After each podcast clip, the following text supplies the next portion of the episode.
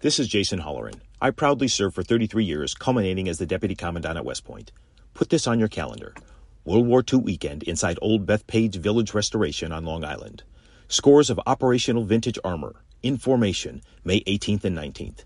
Nassau County Executive Bruce Blakeman invites you to join him in saluting America's greatest generation and all those who have worn the uniform in defense of our freedoms. That's May 18th and 19th, presented by the Museum of American Armor my uh, dear friend Arthur Aidala. Arthur, good uh, Wednesday morning, buddy. How are you? Happy New Year, and uh, I will tell you, Sid, I have never gotten a more beautiful Christmas card from a Jewish couple than the one I received from you and your wife on Christmas Day. You, both of you look gorgeous.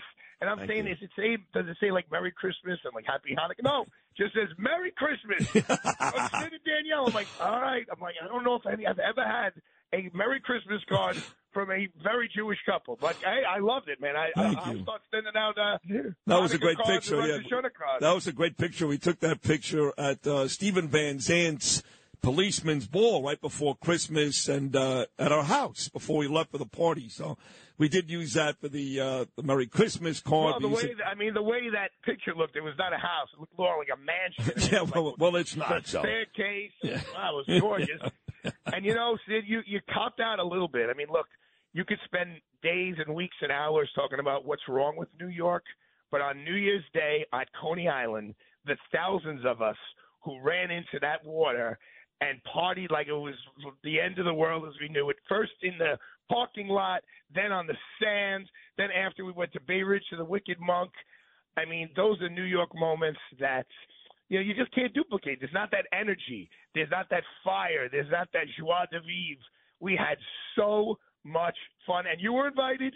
You were, you know, I said, said, look, we're going to be right by your house. We're going to be on the beach at Coney Island, and it was doctors and lawyers and accountants and cops and lieutenants, idiots, and firefighters. It was fantastic. Morons. What? I mean, this is exactly why I want to leave New York. I mean, this is like crazy conversations like this. I could be in the beach in, in the Atlantic Ocean in Boca Raton where the water is 78 degrees, but no, I'm going to jump in freezing waters in Coney Island with a bunch of overpaid doctors and lawyers to prove what? Well, well what about the cops and the firefighters? Were you left those? Ah, they're idiots too for doing that. God, it's stupid. Oh, it, it, was. Honestly, it's a, it's a so stupid, it's a fun. stupid tradition. Why do you do it? What what is the reason for it? Well, I will tell you, it it's it started off because I was having a bad year. It was the year, the first year I didn't have my son because of my separation. Yeah. And Christian Carmody, who's your mother was your teacher at Poly Prep, the great uh, Helen he, Carmody. Yes, ma'am. She yes, failed sir. me. She failed me in science. Listen, I was her son's best friend. I got a C minus, so you know, like say, don't worry, don't worry about that. We went, and this year there was a bunch of people from Poly there. You know what? It's a baptism of sorts. You go in that water at one o'clock on the first day, uh, the first month, and it's like okay, you wipe off last year, and you're going into this year. It's invigorating. I mean, we start off, we do twenty, whatever the years we do that many push-ups.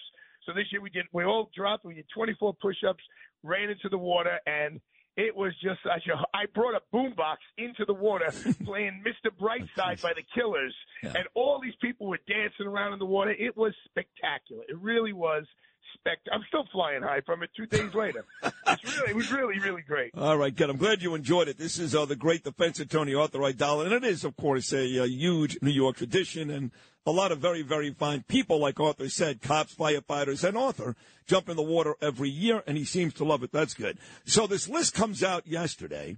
And we'll get to the, uh, you know, the pro-Palestinian folks in a moment. But the list comes out yesterday, 170 names. And uh, Dershowitz is on the list. You know, Alan has become a dear, like you, a dear, dear friend and a family friend. And he had that whole lawsuit with Giuffre, and you got involved in that. Did a very good job, mind you.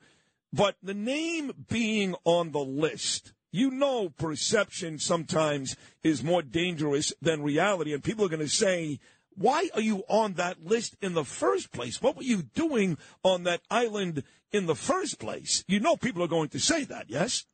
Well, yeah, but I mean, since you have Alan on your show all the time and, and John Catsimatidis does, I mean, you know who Alan was on the island with, right? I don't. I love Alan. I'm not accusing Alan of anything, but I just don't like seeing no, anybody's was, name on that list. He was on the on the island with his wife Caroline and his daughter. There you go. I think, was, I think he was 12 years old at the time. Jeffrey Epstein had just bought the island. Uh, it was still the island was actually still under construction. They spent one night there, um, but Alan was there with his wife and his little daughter, who actually just got married. Um, look, this people on that list. There were witness lists. There were people who were drivers.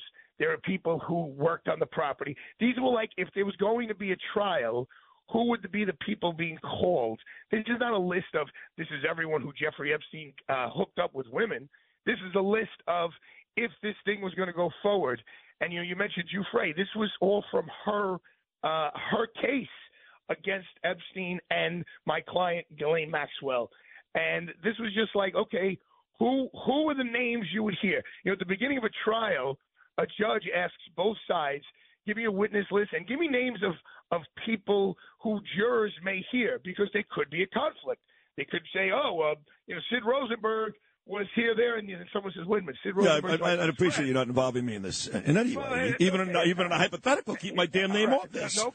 Well, it, it, could, it could just be like Sid Rosenberg was at Steven Van Zandt's event, and, and Jeffrey Epstein was there, so we want to call him to verify that Jeffrey Epstein was actually at the event.